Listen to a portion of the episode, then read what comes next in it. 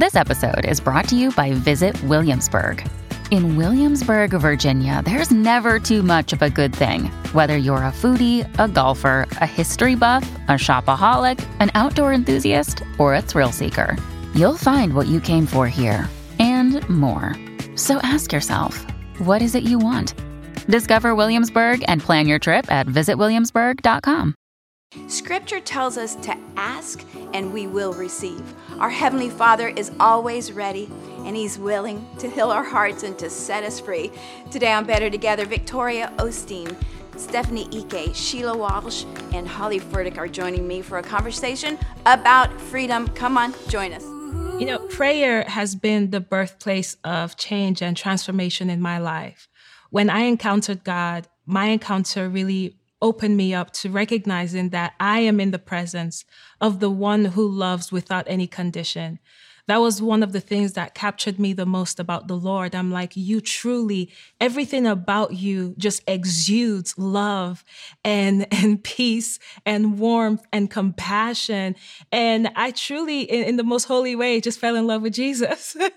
and for me it was it meant so much because the first time i ever cried in my life was in the presence of god.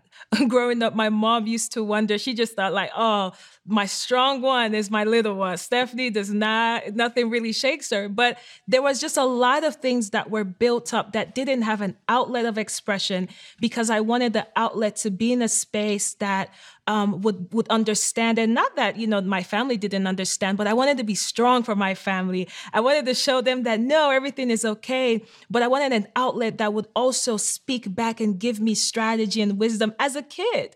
But that came wow. from the presence of God. It became the place that I knew that Lord, you see me, you see everything in me, and you love me. And so I was able to just lay it all out before Him. Lord, this is what I'm going through. This is what I'm upset at. This is I don't like this you know, what would you say? And it, you know, it was not just about my complaints, it was also about God showing me myself. Prayer became the place that God would show me, Stephanie, you're being selfish. Stephanie, you need to learn how to love better. Stephanie, you need to surrender this part of yourself. Stephanie, and I could receive it because I recognize the one who is speaking to me is for me. You know, not even too long ago, I remember when in prayer, I was just talking to the Lord and I met, he kept showing me that you need emotional accountability. I said, Lord, what does that mean? I have you. and he was like, No, you know, you need to be more emotionally open. And I was like, Lord, I truly have the Holy Spirit. That's all the accountability I need. And the Lord said to me, I'm sending you help. And funny enough, one of my amazing mentors, Dr. Anita Phillips, she texted me that day um, right after prayer and she said, Stephanie, how is your heart? And so I sent her this like beautiful long message. And she, if anyone knows her, she's very blunt. And she says, Stephanie, I asked about your heart. That came from your head. How is wow. your heart? I said, Well, since we're going there, and we had this beautiful conversation. And I said, You know, Dr. Anita, I literally just came out of prayer, and the Lord was telling me you need emotional accountability. and you text me right after that. Wow. And so prayer has been the place that has changed my life spiritually and in the most practical ways. In the place of prayer is where I received my the understanding of my purpose in God, my calling. In the place of prayer is where I'm challenged to live a life that modeled the love and leadership of Jesus. And in the place of prayer is also where God convicts my heart of the ways that I also need to turn to him that if there is unforgiveness in my heart he op- he reveals it to me. If there is pride in my heart he reveals it to me. And he says now this is something that i need you to see it so we can work on it together. Because if you don't know mm-hmm. about it then you will act as though this area is perfectly fine. And so prayer has truly been for me the place of freedom because it's the place i commune with the lord. That's beautiful. beautiful. You know, I love that that prayer isn't to just change our all of our external things, but it's to change the innermost part of our heart. And and I think that when we come before the Lord, uh, that freedom in the truth that we find in Christ, um, when you start declaring who God is, we have to realize that we're praying from a uh, a position of victory because it's already done. The Lord eh, Jesus has, has accomplished every bit of freedom that we will ever need in our whole life. He said he came to save the lost and he's come to destroy the works of the devil. So sometimes when we come before him, we have to declare we we declare who he is. We declare the the, the greatness of his might and his power and in that the freedom of prayer and in his presence just being healed and whole you know the, the emotional side of things god can can heal all of that. Laurie one of my favorite stories in scripture and it's it was Jesus talking with a woman. We just know her as the, the Samaritan woman, or the woman of Samaria. And there was a lot that we know that was unusual. You'll find it in John chapter 4. Um, you know, the fact that Jesus spoke to her because she was a woman, she was a Samaritan. Jews and Samaritans did not mix.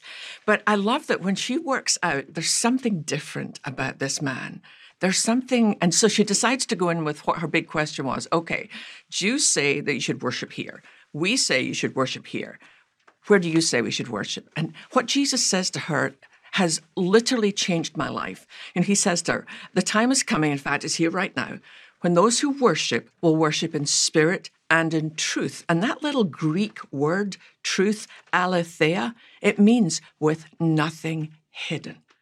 That's how Jesus defines true worship. We worship in spirit with nothing hidden. We become an open book. And you know, yeah. I learned that so on the floor of a psychiatric hospital. You know, my first night there oh. feeling like, you know, I'm I'm a disgrace. I'm I'm I'm too broken to be healed. And when I began to understand that Jesus said, "No, come as you are." And that really he redeems our pain. I mean, God tells his story in scars. You look at Jesus. That's God telling his story. That's him saying, This is how much I love you. And I think that when we learn, you know, I'm thinking of any of you who are watching right now and you think, I've messed up too badly, or there's things that nobody knows about me. A, Christ already knows. B, if you've placed your trust in him, you're already covered and forgiven. But you get to tell him the whole truth. That's, That's right. the most beautiful thing to me. We don't have to hide anything back. We get to pour out the whole truth. It's like the woman with the issue of blood. You know, she came because she wanted to be healed and she touches Jesus' garment. So she's healed, but she is not whole. She could have slipped away and gone home. Seven days later, present a pigeon, you know, as an offering, and she's declared clean. But she would still have been broken. But she falls at the feet of Jesus and she tells him the whole truth. And he looks at her and says to her, daughter. The only time Jesus calls one woman daughter, he renames her. You're not the woman with the issue of blood. Daughter, your faith has made you well. Go, not go home, go in peace.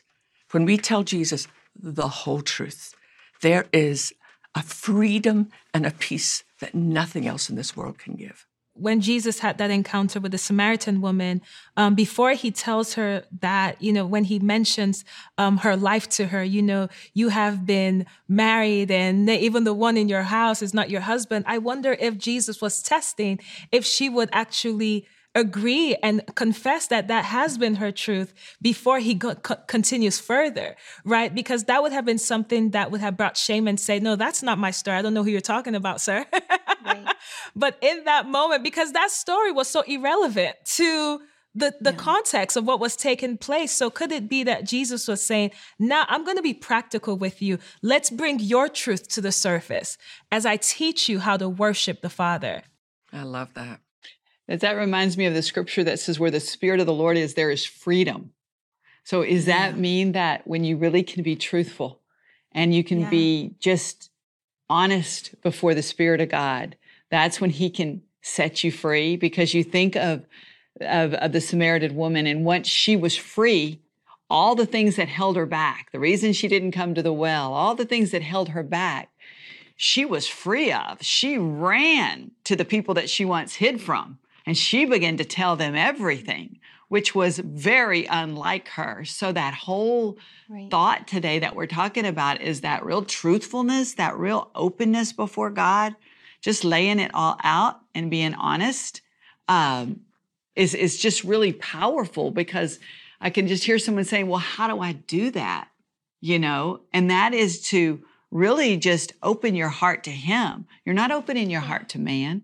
You're not opening heart to anyone. You're opening it to God. And that's why it's a very private thing. And maybe that's why she was by herself that day, because it was a new way for her to really be open so that she could receive the freedom that God intended her to have that day. So that's a really a beautiful. story and picture that we're painting here of that. Just you know it all God. Like you said Laurie you know it it all. There's nothing that I can I can hide. I'm, there's no hiding place from you.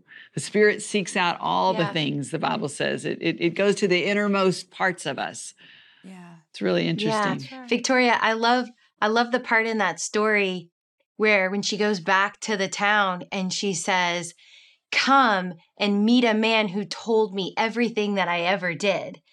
And I think that's such a beautiful picture of God because we're we're reminded that God knows he knows more about me than I know about myself. And I find that when I come into God's presence, and I find that he welcomes me. He knows everything there is to know about me and he welcomes me. And my view of God becomes so much bigger than me. And I begin to realize that God, he transcends time, that he, he transcends space, that he, he comes behind me and he goes before me. And it just encourages me to, to remember. So I come into his presence and I realize, God, you know so much more about me. And yet you still want to use me. You still love me. You know what happened in my past. So therefore I can give you my future. And it just, it can bring you so much comfort to know and to realize how big God really is. Yeah. So, so beautiful. There's such security in that. Yeah. Such security yeah. in knowing, you know, uh, I, I love the way Joseph Prince has always said it. He said, You learn to love God uh, dwelling on how much He loves you. You know, sometimes we try to work it up, go, okay, do I love God with all my heart? Do, you know, and, and I think that a lot of people go through that. Like, do I have overwhelming feelings of a love for Jesus today or a love for God? Actually, I didn't even think about him yesterday. You know, so I think people go in all these emotions, but it's dwelling on how much God loves us that that's the the whole thing and and it is as it is becoming a child you know jesus said you cannot enter into the kingdom without becoming a child and and right. I I had a child. I have two sons. I did have a little one that always learned the hard way. And it absolutely broke my heart, you know, because he got more discipline and he he just always chose the hard way and it was like man, could you just listen the first time? And if you think about how God uh, has these boundaries and these beautiful standards in his word that have come with such a lie from the enemy saying that that that that's God keeping you from having any fun or that's keeping you from having joy in your life is, is these boundaries that are actually it's it's for your protection. It is to give you peace beyond measure. It is to give you abundant joy. It is to give you eternal life, everlasting life here and now. And so these, these beautiful boundaries and the security that we have in Christ's love for us um, is so overwhelming. And the freedom that is in how much He loves me and how much He loves you. And He knows you, you know, if He knows every hair on your head, if he knows how many you have, you know that he thinks deeply about you and that he loves deeply. And if we can rest in that, man, our world gets so much better. Our, our minds get so more peaceful. Our emotions become uh, healed and whole, and we become we just become healthy, healthier, healthy people all all around. Yeah. No, I love even what you mentioned about how it translates even into our everyday life, right? How yeah. this freedom that we get in the presence of God, it causes us to be healthier people, you know, healthier people to our family, to our friends, to the people we serve, the people we meet. Um, it, it just, you, you walk in a, a type of vulnerability that becomes healing for other people. You know, you walk in a type of, of honesty and love and compassion that people are drawn to you. And ultimately, by being drawn to you, they're drawn to Jesus because they want to yeah. know, like, what is it about you that just, you know, when you smile, it's like there's something else, you know, glowing. Yeah. Yeah. um, and people are, are trying to figure it out. And you're like, look, I've met someone, I've met a man, his name is Jesus, right? He is my Lord, he is my Savior. He is the one that I can lay my anxieties before him. It doesn't mean that things don't trouble me, but I know the one who holds my life. There is something so beautiful about walking in a life of freedom with God because it becomes infectious when people meet you and the way that you, you, you don't hide things about yourself. Because what I started learning, the more vulnerable I became before God, the better I became as a friend, as a daughter, as a sister, um, as a stranger, because then I don't feel like I need to hide something. If you're sharing a story that I connect to, it might have brought shame in my life in the past, but Jesus has taken that shame away. And I know what it means to repent. I know what it means to turn. I can openly tell you, oh, I've been through that. You know, yeah. I I don't think there, even when as a pastor, um, a lot of people when they say like, oh, you're my best friend in my head, because I say everything. I tell you my life before Christ because it's not connected to shame.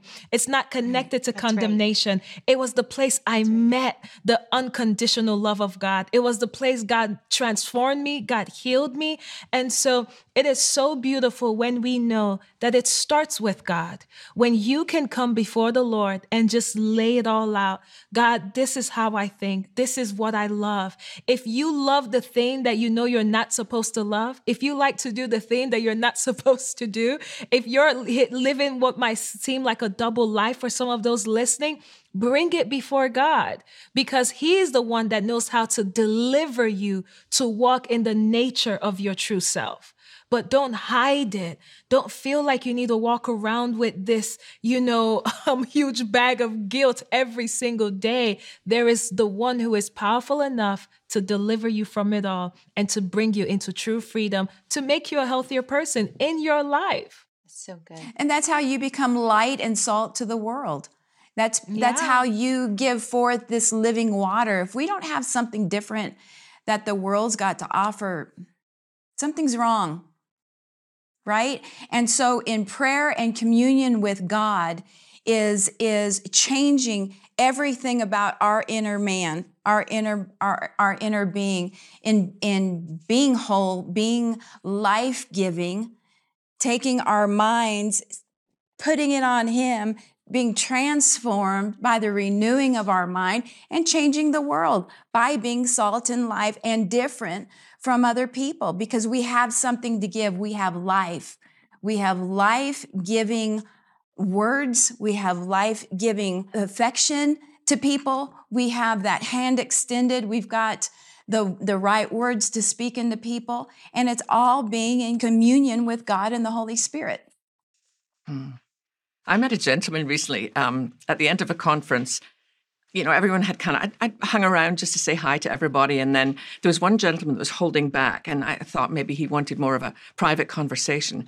So I went over, and as he turned his face toward me, it was shocking. Like half of his face was almost gone. And he said to me, I just wanted to tell you my story. And he, he told me that when he was 15 years old, he took a gun and he placed it underneath his chin and he pulled the trigger. And he said, in that nanosecond between me pulling the trigger and that bullet entering my skull, I heard Jesus say, Do you want to live? And I said, Yes. Wow. And he's wow. now married with three beautiful children. And I, and I asked him this question I said, When you look in the mirror, is that a reminder of a devastating time in your life? And his eyes filled with tears. And he said, No, Sheila, this is a daily reminder of the grace of God. Wow. And he said he uses it now. It's become his story. When people say, Hey, what happened to you, dude? He said, I have the opportunity to tell people, I don't care how far down you have gone, there is a hmm. Jesus who wants you to live. And I discovered that in my own life. Our brokenness is a far greater bridge to other people than pretend wholeness ever is. So good. You know, that's what prayer is, is coming back and talking to him. And, you know, because all of this that we're talking about is such a process you know, maybe some people haven't ever prayed before. They don't really know how to pray, you know, and it's just a process. It's a process just like you would get to know a friend, just like the more you get to know someone, the more you can talk openly with them, the deeper your relationship becomes. And I think that's the way it is even when we're building this foundational relationship with Christ is that it does, it takes, we ease into it. We talk to him more he talks to us more and he does talk to us. And we have to understand that, that he does speak to us, you know, in many different ways, but he'll speak right to our spirit. And so I think that whole thing about being able to get to these places that y'all are talking about and, and that we're experiencing today is that just walking with him every day, coming back to Him every day, not feeling that condemnation. And so I think it is, it's a process that people, when you get to walk with Him long enough, you feel more comfortable being in His presence. Just like you would if yeah. someone walked in the door of the President of the United States. If you were a friend of His, you know, you would feel very comfortable. If you didn't know Him, you'd be like, eh, you know, or anyone important. I'm trying to, you know, make that point. It's just yeah. someone of, of importance. Yeah. And and so it's just interesting that it's a process. And so I know there's people that are thinking, you know, I this sounds so good. It's almost too good to be true. But it's not too good to be true. But it does take time. I find in my life when I have a relationship with God, it's like the ultimate friendship because it's like being friends with somebody where you can completely be yourself.